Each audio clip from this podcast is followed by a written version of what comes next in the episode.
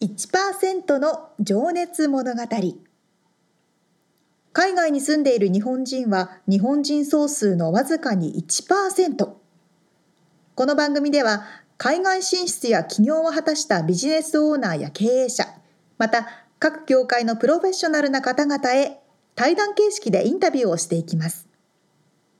日本の未来を背負うグローバルなプロフェッショナルたちの仕事哲学とそこに燃える情熱に迫ります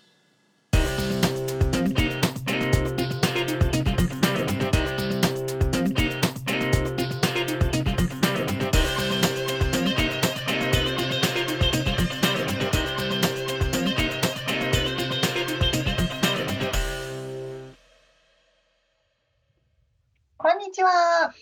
こんにちは。1%の情熱物語134回でございます。はい、えー、収録日は10月21日、2020年ですね。はい、はい、えーそうでございます。あのですねす、か、皆さん。はい、はい、どうぞ。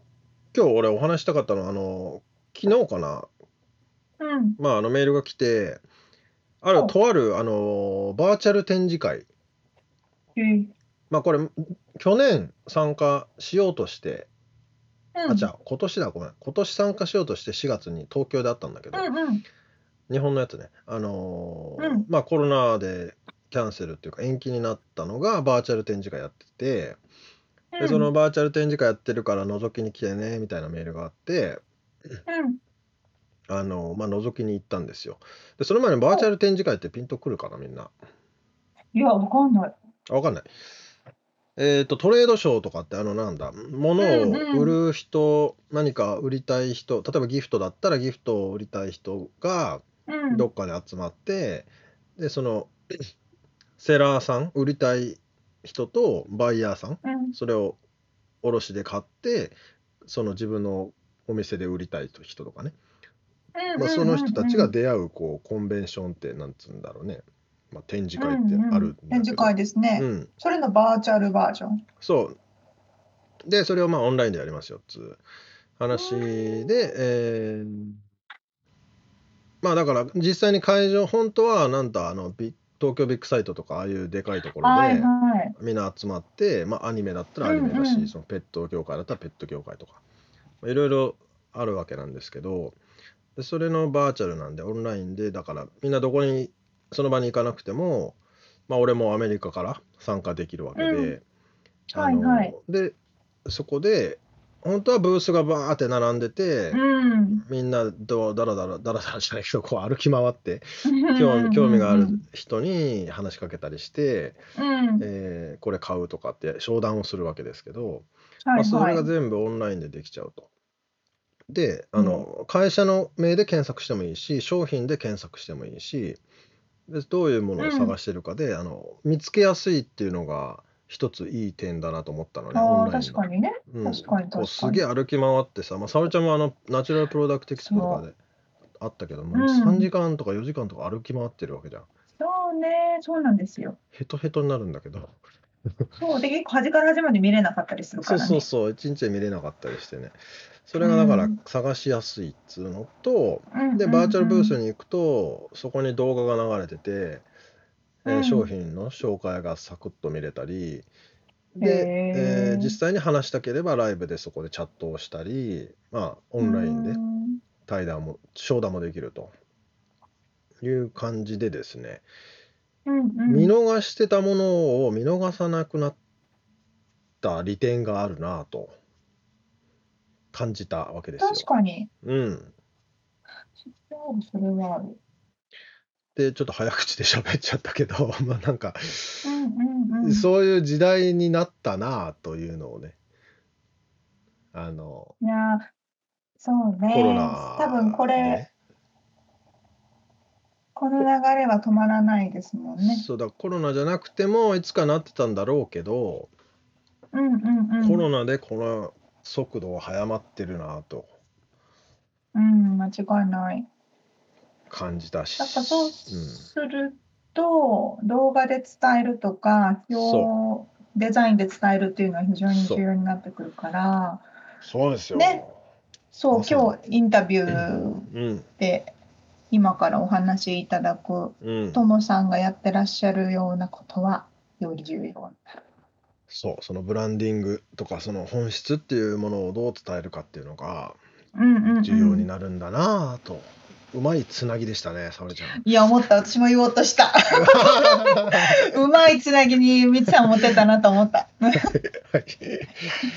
じゃあ、うまくあのスムーズにつなげていきますそうそういうね。ことはあんまり言わない方が良かったかも。言っちゃうの、私たち。ね。さあ、ということで、はい。えっ、と、本編に入っていきたいんですが、はい。毎回一人の方のインタビューを4回に分けてお届けしているこの1%の情熱物語。今回はですね、コミュニケーションデザイナー、とも荻野さんの第2回目。はい。先週ね、ちょっとしたサプライズがありますって言ってましたけど、あの、冒頭に 出てくる人で、まあ大した、あれじゃないんですけど。私が驚くだけでね。そうそうそうそう。ということで、早速はい。聞いていただきましょう。はい。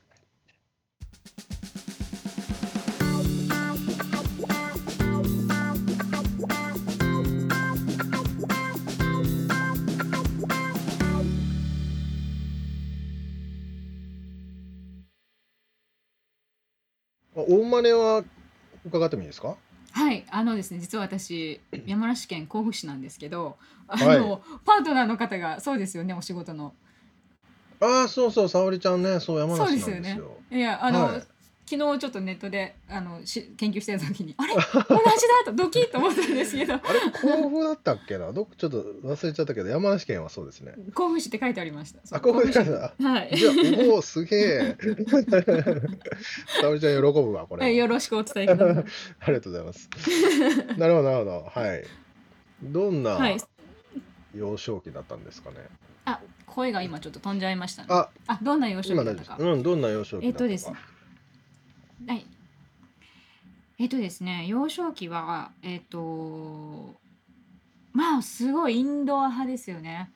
えー、息子を見ててもそうなんですよ。まあ、まさにそのままなんですけど、あの、うんもう本当に、まあ、もちろん友達と外で遊ぶってこともしましたけど、もうほとんどもう、あの、家で絵を描いたり、うんあと本本を読んだり、もう本当そういうことばっかりしてましたよね。で、もう絵を描くことと本を描くことがもう大好きすぎてあの、それさえしてればよかった感じでなんかうちの兄とかはこうゲームとかしてるんですけどはい。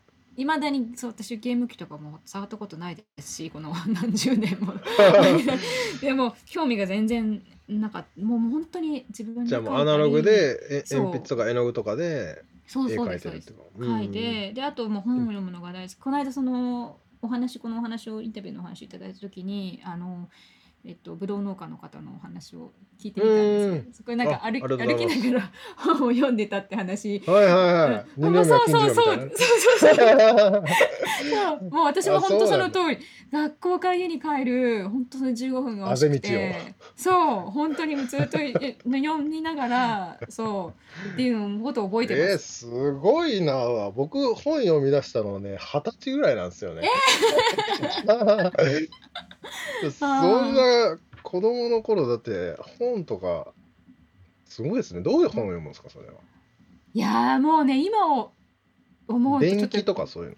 いやもう今思うとびっくりな子供なんですけどもうね小学校の何年生かな4年5年6年もう高学年の時にはなんかシェイクスピアとか読んでたんですよ。マジで？それな理解できるんですかそれ？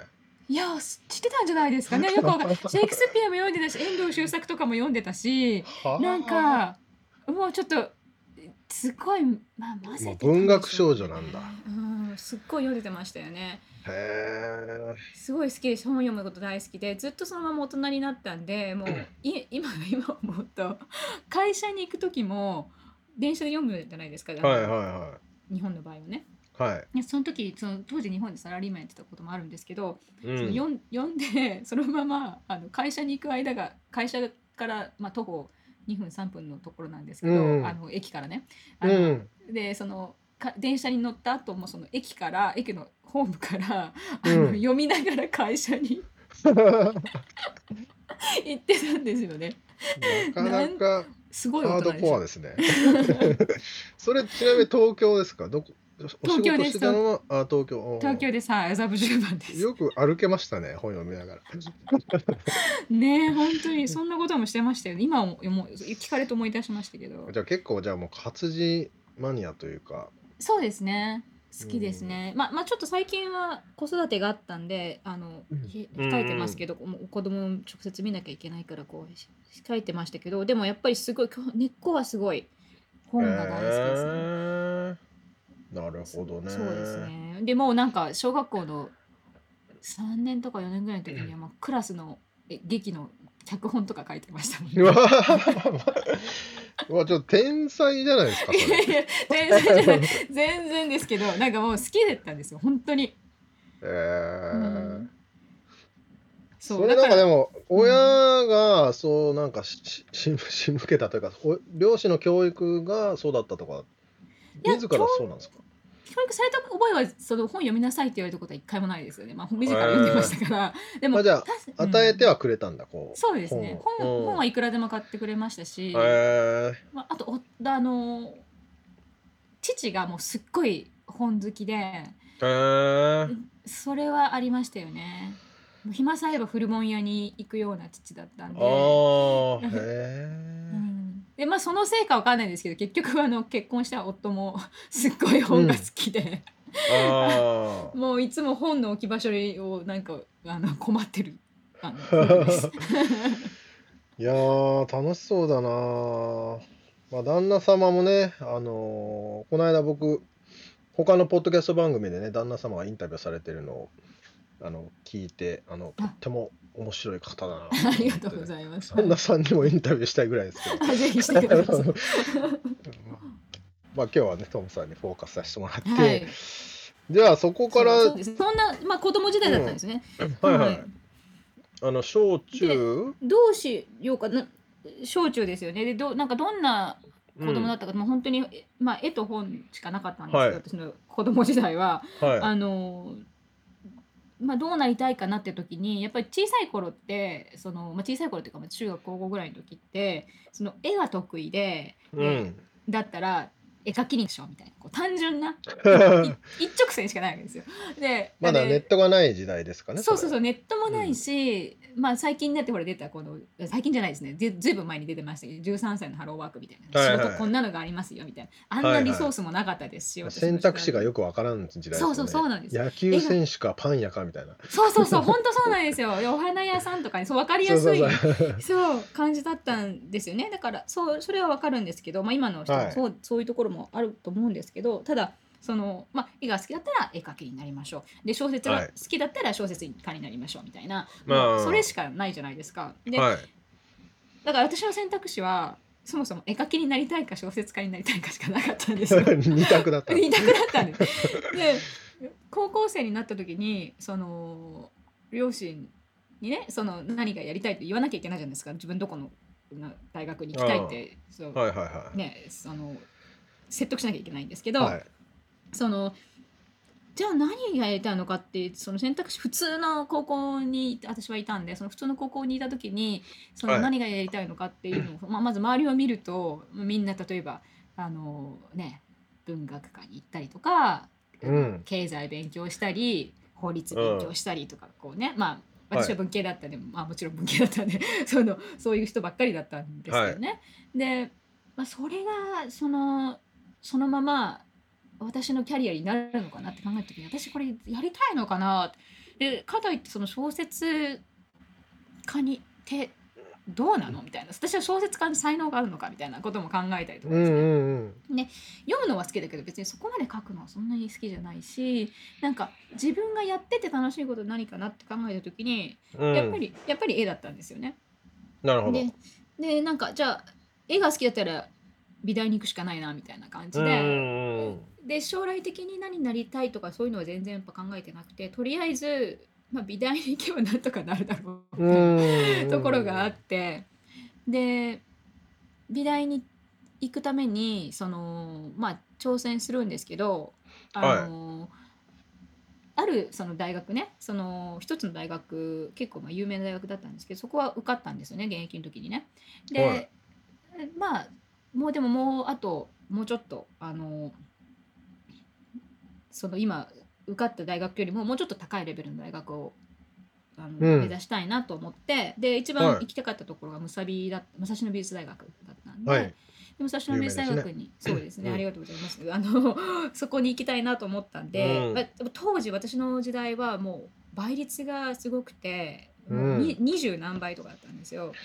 あそれでもあの簡単にはちょっとね入れないもんね。あの、はい。えー東大行くのと同じぐらいのレベルでしっかりやらなきゃいけなかったんで。で天才レベルですね。はい。もうすごい頑張らなきゃいけなかった。でそれでとりあえず一回そのじゃあ親に泣きついてですね。あの1年ちょっと留留学留年させ留年じゃない何でしたっけ、えっと、浪人か。浪人させてくれって言われて 言ってで、はい。浪人をしたんですね。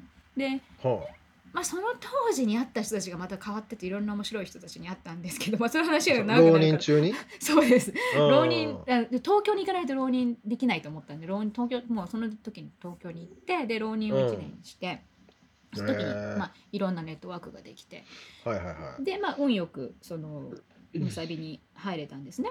で、はい。はい。でもその私その後まあいろいろ紆余曲折があって後ではお話ししますけどあの、うんアートセンターってパサディナのあの、はい美大に入ることになったんですけどパサディナあのアメリカのねなったんですけど。はい。そうです。でそこに行くまでのその行ってからその考えそのあわやっと分かった違いが分かったんですけどアメリカの大学って 普通はあの何がやりたいっていうのがあってそれでうん学科を選んで、ここの大学のこの学科、ここの大学のこの学科って選ぶじゃないですか。だけど、うんうん日本ってまあ今はどうか分かんないです私が当時受けた時っていうのはそはい。その学科がどうのこうのというよりもとにかくむさびに入っとけばいいとにかく玉びに入っとけばいいみたいなはいのがあってはいはいはいはい。むさびの中じゃどの学科だったらいけるのかみたいなそういうレベルだったんですね、私のその意識レベルがとっても低くてでうん。むさびのじゃあこの学科とこの学科とこの学科とこの学科だったらいいからやってること全然違うんですよ。あのある学科は空間デザインやっていて、ある学科はコンピューターデザインやっていてある学科は、はいあのねグラフィック全然デザインねグラフィックデザインやってて 全然違うんですけどあの、まあ、そういうレベルでむさびばとたまびを受けたんですよ。はい だ。からまああのその中で受かったところがあの受かって、まあ、一番行きたかったところがむさびの視覚伝達デザイン学科ってところで。で視覚伝達デザイン。ほうほう。そうそうなんですよ、えっと、ビジュアルコミュニケーションデザインって英語では言いますけど、はいそ。のグラフィックがはその視覚伝達デザインの中に入るんですねあはだからもうちょっと広い分野なんででグラフィックデザイン学科だともうちょっとあの専門領域になりますよねだかうんらそうもうちょっと広い分野だから、まあ、いろんな人がいたんですね漫画描いてる友達もいたり写真撮ってる友達もいたりいろんなその自己表現があったんでね確かに確かに。うん。まあそんなでも逆に言うとそのひ分野が広すぎるから逆に自分がしっかりしてなきゃいけないんですよ何がうやりたいかっていうこと。ん。でそれがね私はねその弱かったんでなんとなく絵が好きで入っちゃったんで あのあの入学校に入ったから結構まあ苦労したんですよ。自分がその何を取っていいのか分かんなくて、うん。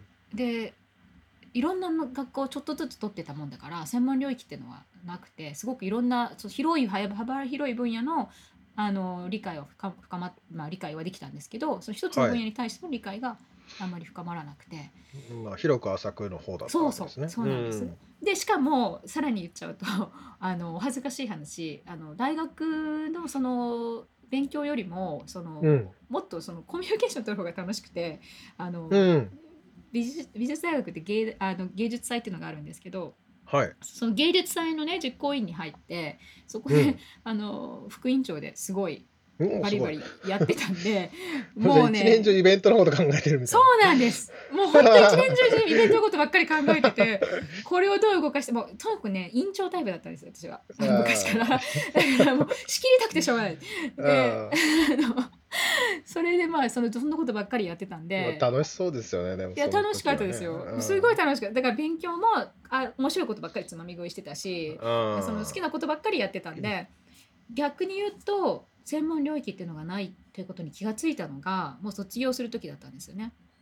でじゃあそのジェネラリストですね。スペシャリストではなく。そうなんです。で、もういろんなことは分かったし友達もすごいいっぱい増えましたしねそのはい大学生のおかげで増えたし、あとはそのコミュニケーション能力とかプレゼンテーション能力とかあの、まあ、あとはそのネゴシエーション能力と大学とのね。とかそういうことは、まあそう人間としてのスキルは上がったね。だけどそのデデザイナーとしてのスキルがあの、まあ、いまいちだなってことに気がついてで私そのこのままじゃ、まあ、いけないなと思ってその大学の先生にちょっとこうノックノックってして研究室にいて「すいませんあのどっかあもう一どうかもう一年その大学いさせてくれませんか?」で1年いたんですよ。その大学あ留年じゃなくて働いてたんですねそこでアシスタントへー。でほうほうほう研究室で。ではい。でそれはそれでまあいそのうちまあ1年もしたらなんかやりたいことも見つかるだろうと思ったんですけど、まあ、そんな甘い考えでは見つからなかったんですね。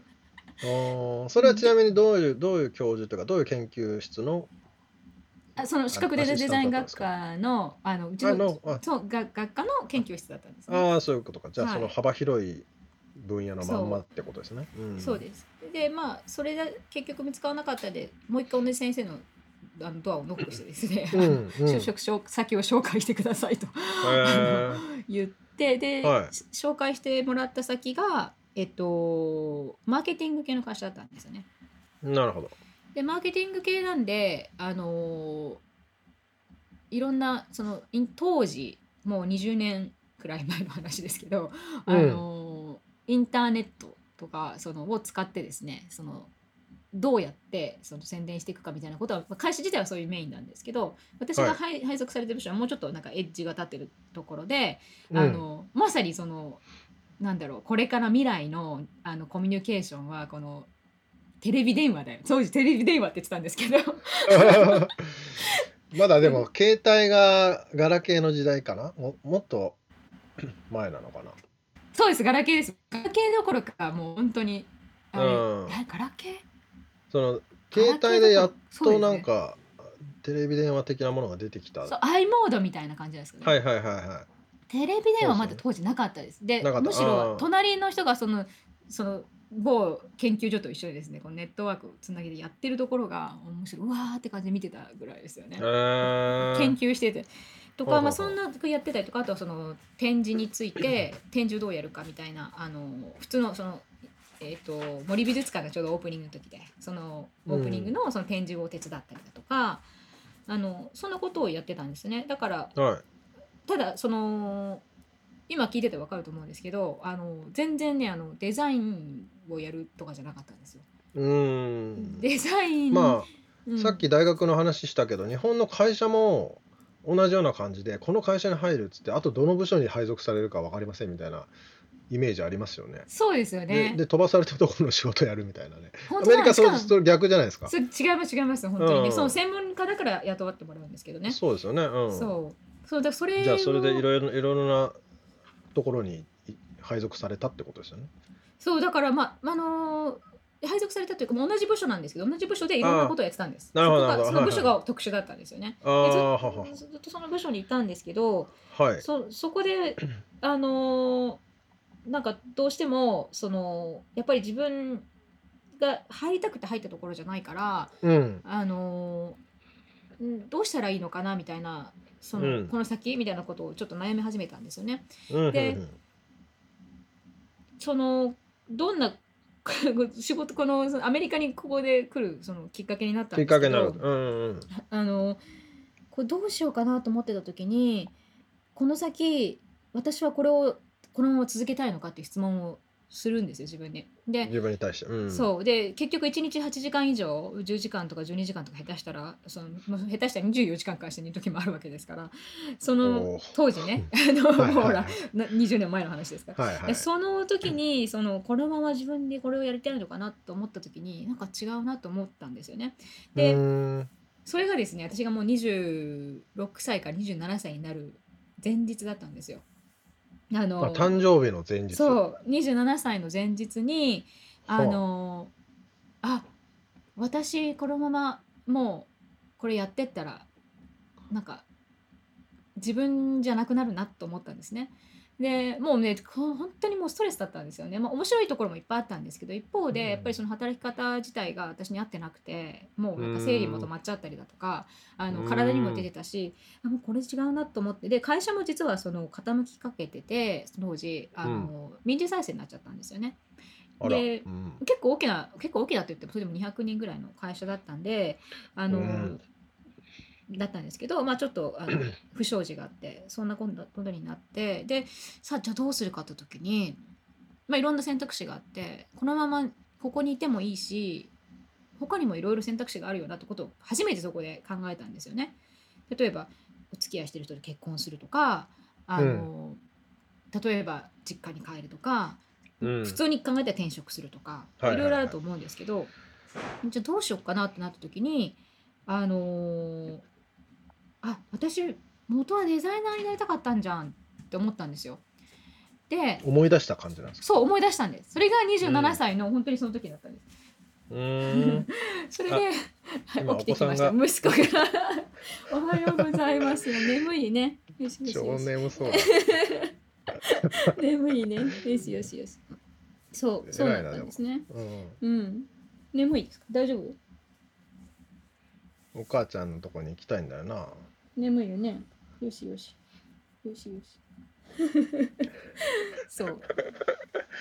あすごい。抱っこされてめちゃくちゃ大あくびをしてます。めちゃくちゃあくびそうなんです。まあでもそんなことでその27歳の時がね一番あのあれですね。あの転換期ですね。それってなんかでもなんかあの影響されたんですか？自分で自らこのままじゃいかんってふと思ったのか何かその例えば自由に生きてる人があそこにいるんなとかなんで私だけこんな辛いの？みたいな のをうん他から影響を受けたのか、自分で気づいたのか。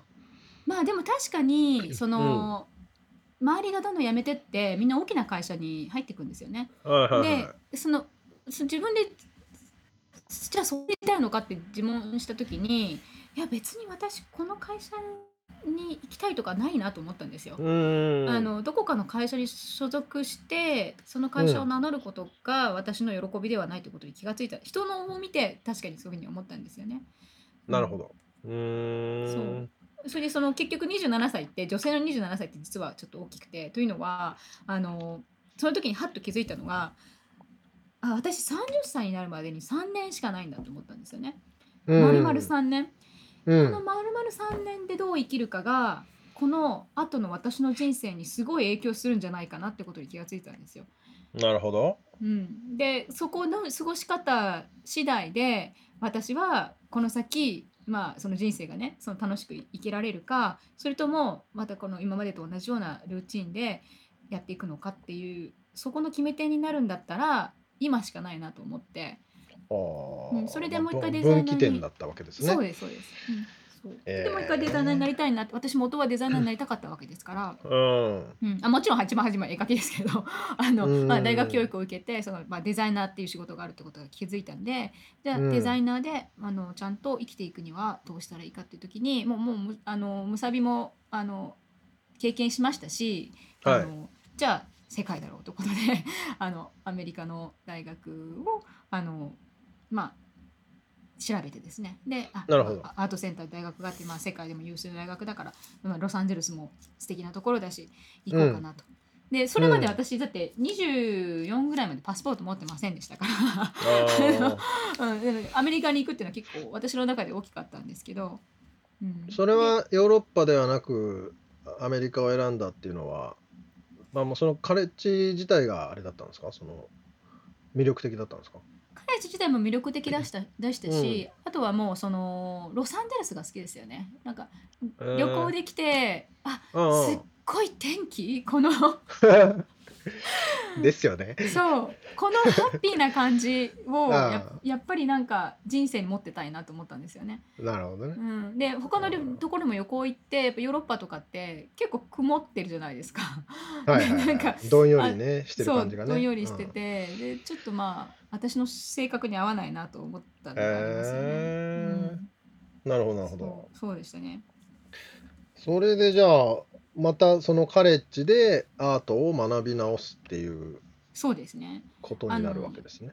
そうなんです。それで学び直すって言ってもね簡単ではなくてやっぱり親にも散々こう迷惑をかけてねに2つ目の大学ですから、うんあのまあ、頭を下げてきてあの1年後に帰るからダメだったら1年後に帰るからとか言ってね、まあ、うんあのここにもうこんなにいますけど あの ああのそんなことを言いながらねこうやり過ごしてきてこっちにそのいますけどその30歳にそのなるまでになんとかなりたいって思った自分がいたのですっごい必死で勉強したんですよ。で英語もあその時にじゃあ自分のなりたい理想がか確定したというかそうです。決まったってことなんですか？うん、そうでもうだからもう辞め会社を辞めてアメリカにはい行きたいって親に泣きついて、で、はい。まあ、許してもらってアメリカに来てで英語もできなかったんで英語でね、あのアドバイザーどのくらいできなかった？アドバイザーにあの聞きに行くじゃないですか大学の。どうですか、みたいなポートフォリオを持って聞きに行くんですけどあのもう何言ってるか全然分からなかったんですよ。でで、まあ、アドバイザーの人がねこう「Does it make sense?」ねこれ分かります？って聞いてくれる、なんか私の言ってること分かります？って聞いてくれるんですけどその「Does it make sense?」の意味が分かんなかったんですよ、ね。あーでもそれわかる僕もメイクセンスの意味が最初わかんなかった。分かんないですよね。ぼーっとして「はー」みたいな顔してるからうん「ああそうかうちの学校は高いからね」とか言ってそういうとこだけ聞こえるんですけど そういうことじゃないんです知ってる単語はねわかるけどね。まあね。そう。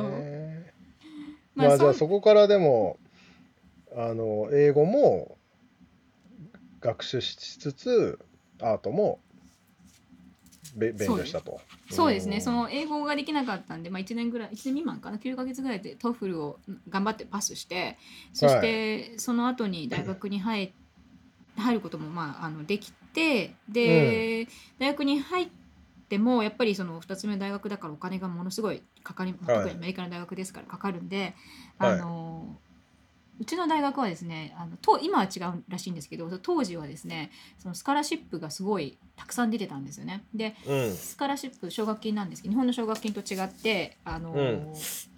返済しなくていいローンではないうん。スカラシップを、もらえるやつね。はい。うん、そう。それはその成績次第なんです。自分のあのポートフォリオレビューっていうのがあってそのポートフォリオに 出したそのあの作品がどれだけ素晴らしいかによってえっとそのレビューがあの、うん。良かったかによってその点数が決まってでその点数次第で、そのスカラシップの額が決まる感じだっはたんですね。いまあでもうそれ全員には渡せないですもんね。うんそうですそうです。うん、でそれまずそれをもらわなきゃいけないと思ってで一番初めに実はですね入学するときにあのすでにそれをまあそれはポートフォリオレビューというかむしろその入学書類のポートフォリオでジャッジしてもらえるんですけど、うんその時点でもう学費が実は半額になったんですね。へーですごいあのい 良かったんですけどあの半額になるってことはずーっと半額なんですよ。その1学期分だけじゃなくて卒業するまで半額 すごいことなんですよ実はそれは。あの嬉しい。そうで その時に私はまあ欲が出てですねもっと欲しいと思ったんですね。あーそれをそのポートフォリオレビューっていうのに、ね、毎学期毎学期出すことによってその額が上がっていくわけです。だから、はとにかくもうね寝ずに頑張って出してたんですよね。へーそそれをそのやってる時にですねそのある日ですねそのポートフォリオレビューって朝からあるんですけど朝そのうん。7時ぐらいに自分の作品を持ってあの学校に持ってってこうセットアップして、うん。ああ終わった30分1時間してもう朝8時によしじゃあこれ帰るぞって。でそれ帰った後に先生たちがすごいレビューしてくれるんですけどあの、はいはい。学生がいない時に。で、まあ、一回その帰る時にですね、まあ、アメリカなんで車で行ってで車で帰るんですけどで車で帰る時にこう運転しながらうん。赤信号で止まるんですよ。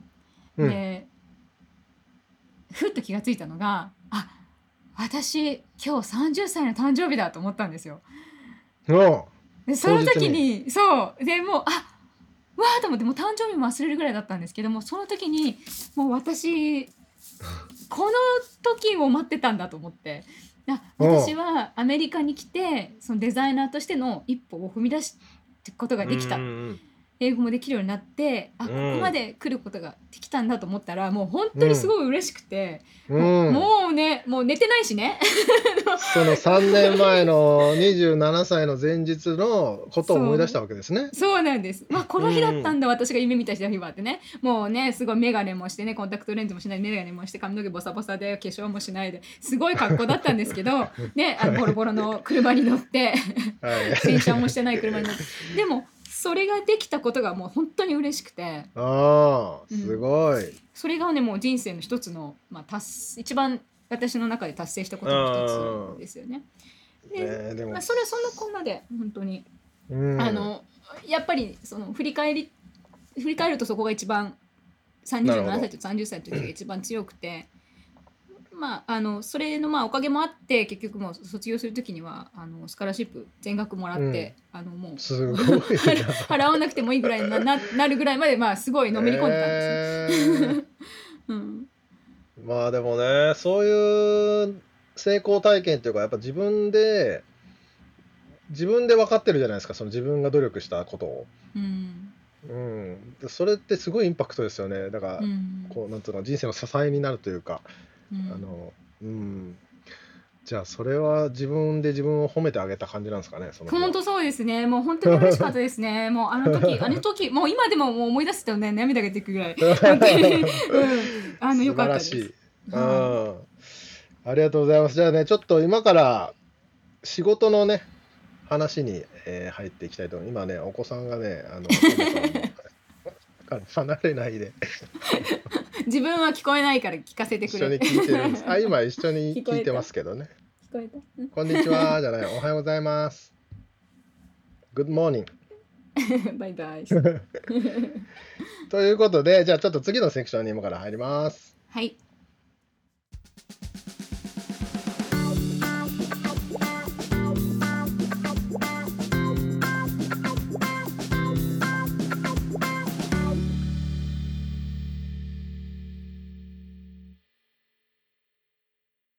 山梨県甲府市出身ですって。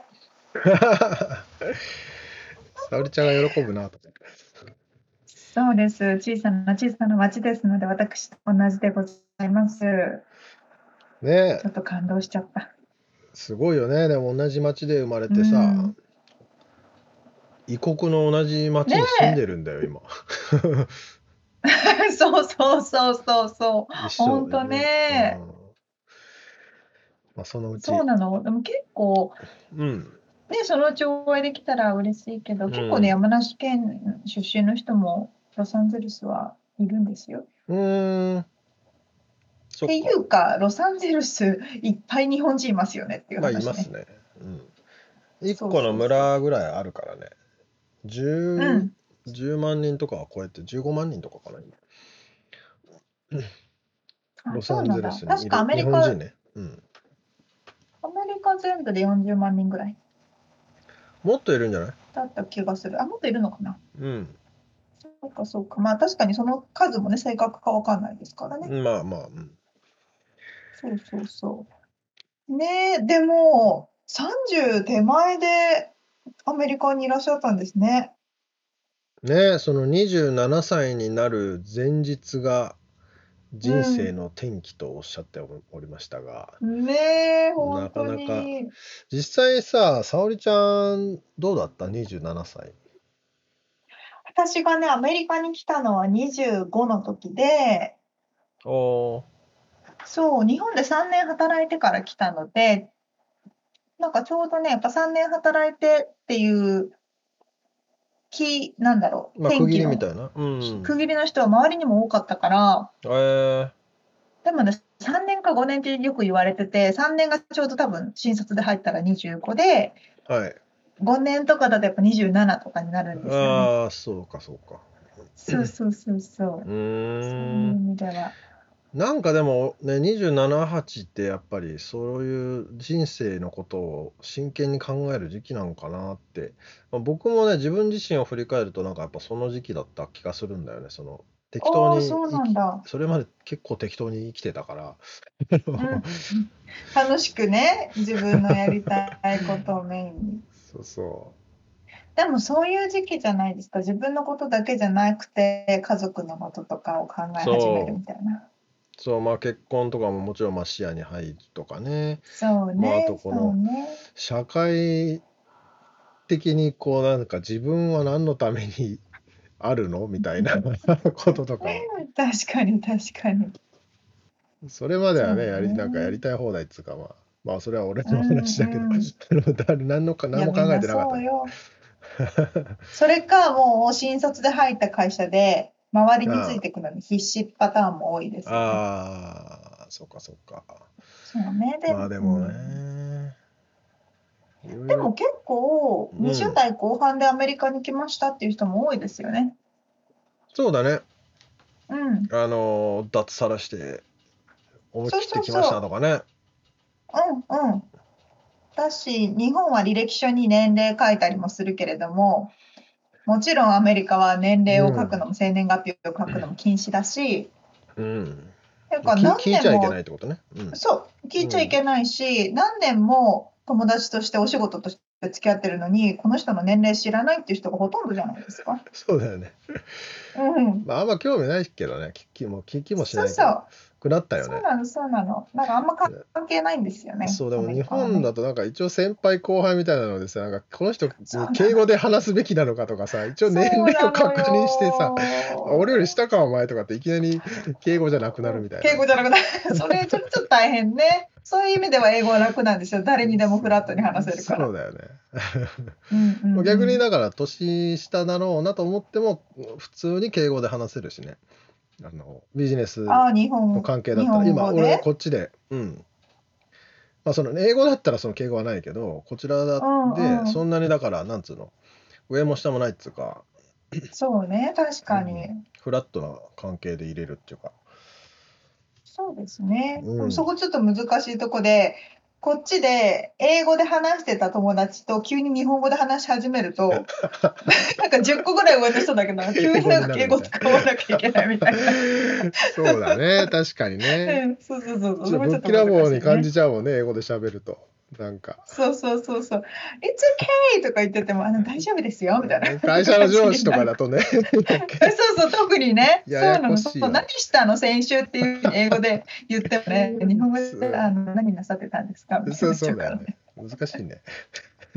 そうそうそうそう。そうなの、そうなの。そうところでさ俺ちょっとあのでもね、そうデザイさナーに、ん？何何ごめん今話がかぶっちゃった、あのどうぞどうぞデザイナーに？デザイナーになりたかったっていう、うん。その昔の夢を改めてしっかり叶えてるっていうのはすごいですよね。ああそうだよね。本当だよ。思い出して。うんうんうん、いや、本当よ。うん。全然いつからでも遅くないってことよね。ねその30歳の3年後の誕生日にハッと思いね出すというかねうんうんうん気づけるっていうのはね、でもそれすごいことだよね。3年後こんな私になってたいってまあ多少なりとも理想がね、うんあったと思うんだけどそれを叶えられてるひ自分に気づくっていうのは。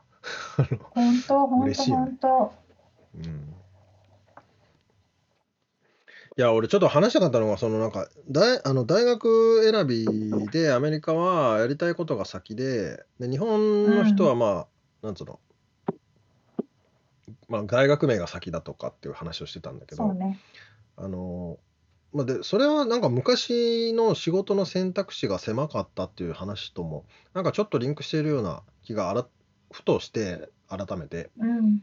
うん。昔ってなんか仕事って言ったらもうこれとこれとこれとこれぐらいしか、まあ、特に小さい頃は分かんなかってでまあ大学に入ったとしてもそれぐらいの年になったとしてもまあこれとこれとこれとこれぐらいなのかなみたいなちょっとカテゴリーが広がった感じだったんだけどで今ってさそのその時想像もしえなかったその YouTuber とかまあよく出るその e スポーツ選手だとか あこれで飯食っていいんだっつうかなんなんつうの？仕事の選択肢はもう無限になったなって、うんうん。おね、確かに。何やってもいいんじゃんみたいな 確かにね、昔はこう穴が開いてるものにはめていかなきゃいけなかったけど、うんうん今はまあ自分で作り出す方が多くないですか？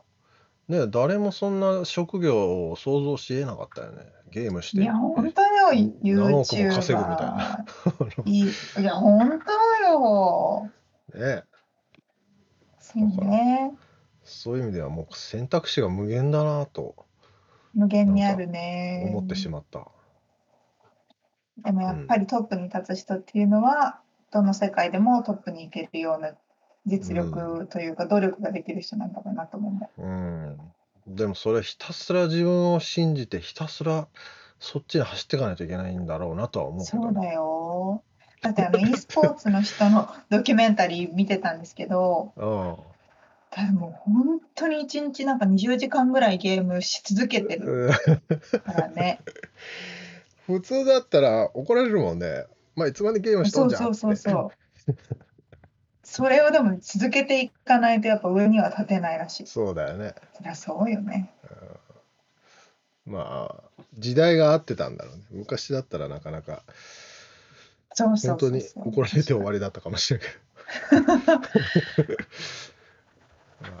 ではでは次はどんなお話ですか、あはい、まあそんな流れで、えー次はそのまあ仕事ですねに、えーフォーカスを置いてそのコミュニケーションデザイナーという仕事の掘り下げと、えー、トモさんがどういう姿勢でそれをやっているか、まあ、そのプロフェッショナリズムみたいなところをうんうん。伺っております。はい。じゃあまた来週。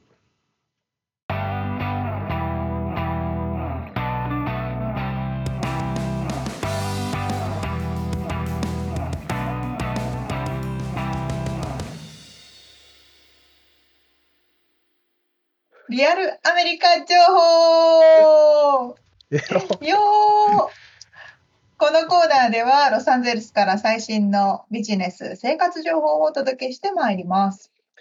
はい今回ね、話すか話したかったことが、はいいや、アメリカにいてすごい嬉しいな。むしろなんかアメリカにいる理由の一つにも入るな、みたいなの。レストランでご飯食べて、うん食べ残します？うん持ち帰れますよね？っていう話。はいはいはい。日本ってそう、なんかもうこっちに慣れすぎちゃってるけど、日本ってダメじゃないですか？あダメなダメなのか？うん、なんかダメだと思う。なんか失うん？えっ、とかっこ悪いとかそういうことで持って帰らないとかじゃなくて？え、持ち帰った経験一度もないし、見まあたこともない。よね。ない。うんないない。なかった。その発想がなかったね。そっか、発想もないし、習慣もないし、もしかしたら法律でお願いすれば OK とかかもしれないけど、あでもあれかなその持って帰ってお腹痛くなってそんなの責任取れないから持って帰らないでくださいみたいなことなのかな。そう、私もね、そう思って衛生面が理由かなと思ったんですけど、でもそれって、うん都合するじゃないですか、普通に。持ち帰り頼むじゃないですか。まあそうだね出前もするしねそう、でも一緒じゃんって思うんですけどね。そりゃそうだなそうそう。で、まあ、アメリカのその持ち帰りはいに関して、私初めてアメリカに来た時、あの、びっくりしたのが、うんみんなでね、ラーメンを食べに行ったんですよ。うんそしたら、ラーメン食べて、食べ残って、うんで、カップくださいって言って、みんなそのカップにラーメンの汁とかわーって入れて、それとか普通に持ち帰ってるの。そうだよね。そう。あれあれあれでもここ数年じゃない？そのあその光本景うん。あ、そうなの？と思うけどね。さすがにラーメンの汁だけ持って帰れなかったもん昔は、あ、そうなんだ。うん。いやー、ほら、みつさんは10年以上いるし、うん、長いから。でもちょっとちょっと引くよね汁だけ持って帰るのってえ、やるけど。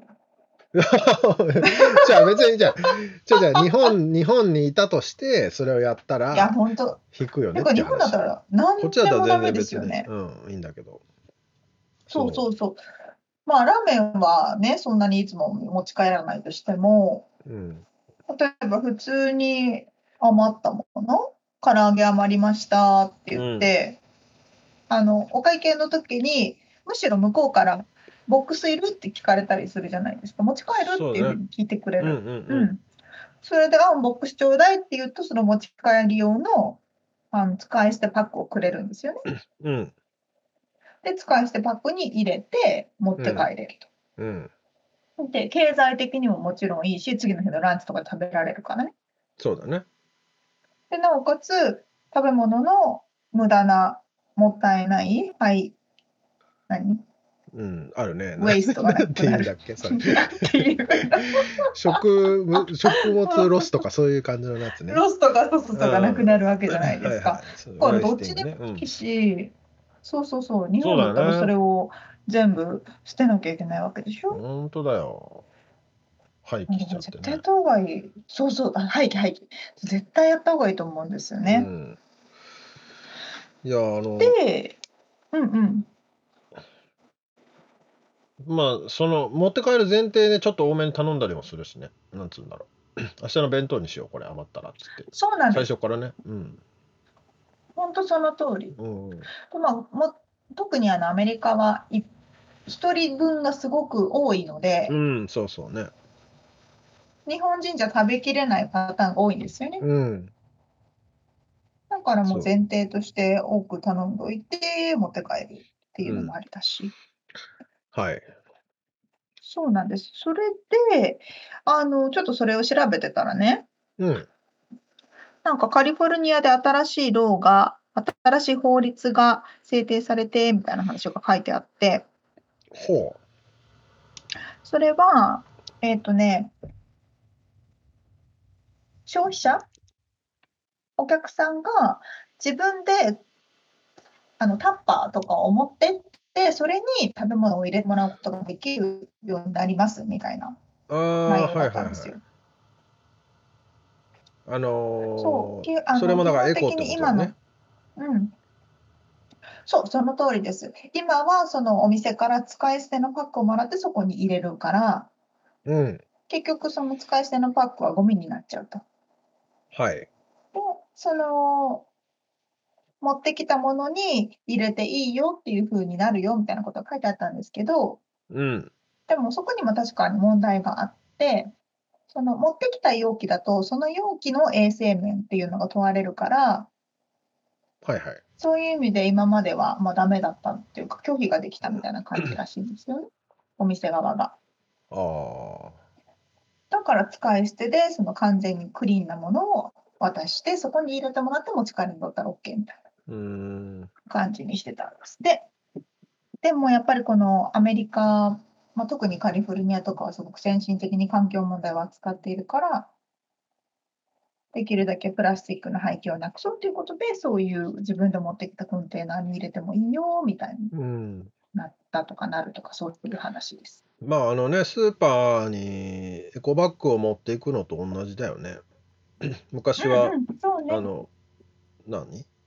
ビニール袋みたいなのもらってたけど、まあ今は普通に当たり前にエコバッグ持っていくもんねそうですね。うんエコバッグだったら日本もそうかな。日本もかなり前からエコバッグはね。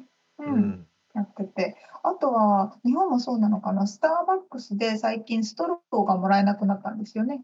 あそうそうそう。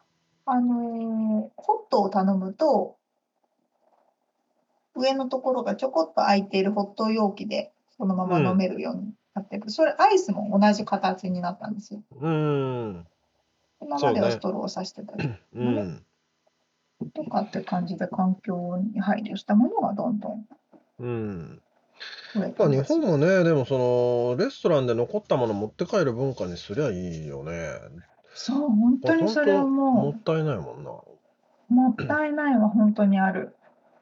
そうなんですよ。なんかそこも、はい、そ、そこはね、すごく、すごく訴えたい。ねどうすりゃいいんだろうねちょ っとなんか、ここで訴えたらどうにかなるかな。みんなで率先して持って帰ればいいのかいや、そう、そうですね。やっぱりあの、全体的にメディアとかが日本はまだ強いから、まああね自分一人がやってもなかなか恥ずかしいしねそうそうそうそう、恥ずかしいやっぱ文化になっ文化だから、そういう意味ではみんながやればやる文化だから、そうだよね。ほんとそうだ。メディアが一体となってやりましょうって言って、みんながやり始めたら全員がやる。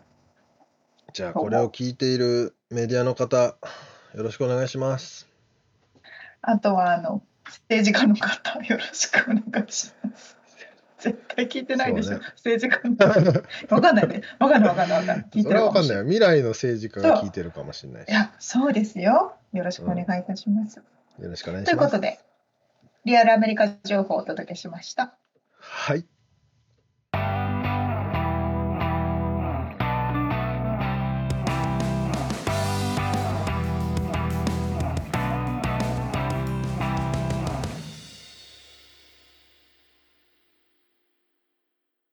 締めのコーナーです。質問、質問。最近、沙織ちゃんは、えー自分を褒めてあげたことありましたか？え、もう毎日褒めてます。マジか。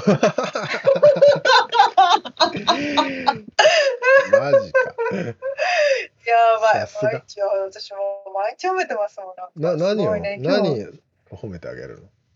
いや、ちょっともう本当今日20分運動したよね。すごい。自分超すごいとか。なるほど。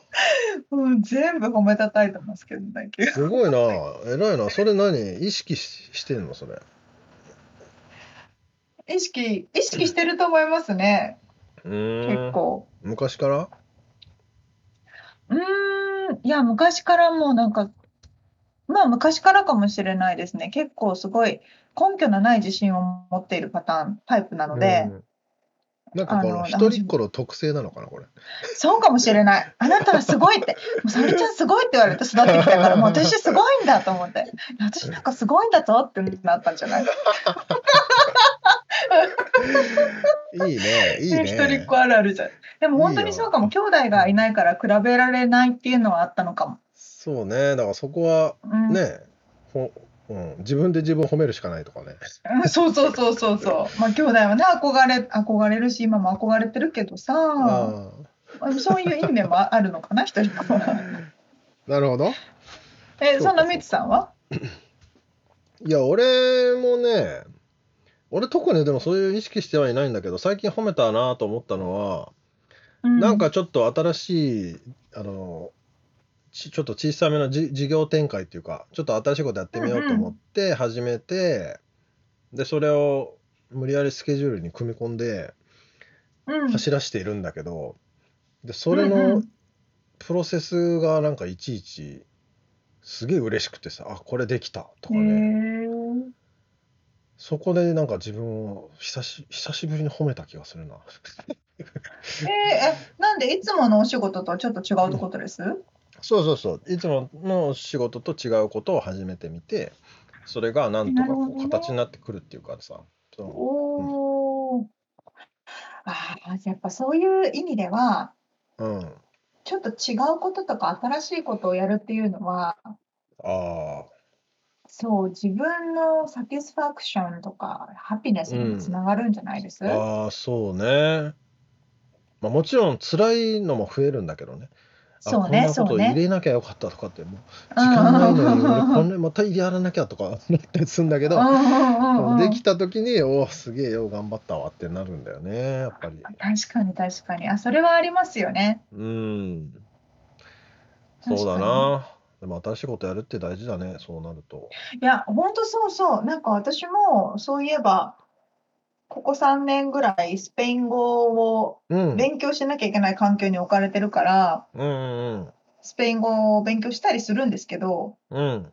うん。もう本当に喋れないともうなんか泣きそうになりながら、ただ微笑んで周りの人たちの会話を聞いてるみたいな ことも多いけど、あでもそれが分かるようになるとやっぱ超嬉しいし、嬉しいよね。ねえ、自分頑張ってるとか思いますよね。偉いね。皆さんは。いや、わた私たち偉いから。そうだね。前から、前からそんなこと確か言ってたな、そういうの。まあね、これでを、大事ですよね。うん。いや、その、なんかう、ん。まあこれなんか日本人なのか何なのか分かんないけどさそのけ謙遜が美しいみたいなのもちょっとあったりするじゃないそのあんまりね自分を上げちゃいけないとかね、まあ、それをだからそうね。褒めてあげるといいよね。いやそうそうそう。本当それ思うのが日本人は脳ある鷹は爪を隠すじゃないですか。うん。こっちの人は脳ある鷹は爪めっちゃ磨いて見せますよね。のなくても見せるよね。うん、あ確かに。つけつけ爪めっちゃしてみせるみたいそう。だからそうスキルとか知識で言ったら絶対自慢していいレベルなんだよね日本人って。な。うんうんそう。いや本当いろなそうんですよ。分野で、うん、うん。なんか今ね音がしてきた。うん、のそう。まあまあ締めに行きましょうか。はいということで。いきなりごめんなさい。え ということであのこのはい。イン、今回お届けしたインタビューの内容とこのリアルアメリカ情報のインフォメーションはブログに掲載しております。はい。えー podcast.086.com、podcast.086.com、または1%の情熱物語で検索してみてください。はい、えー皆さんのレビューと、えーお便りコメントなどお待ちしておりますはい。ということで、今週も聞いてくださってありがとうございました。ありがとうございますまた来週お会いしましょう。じゃあね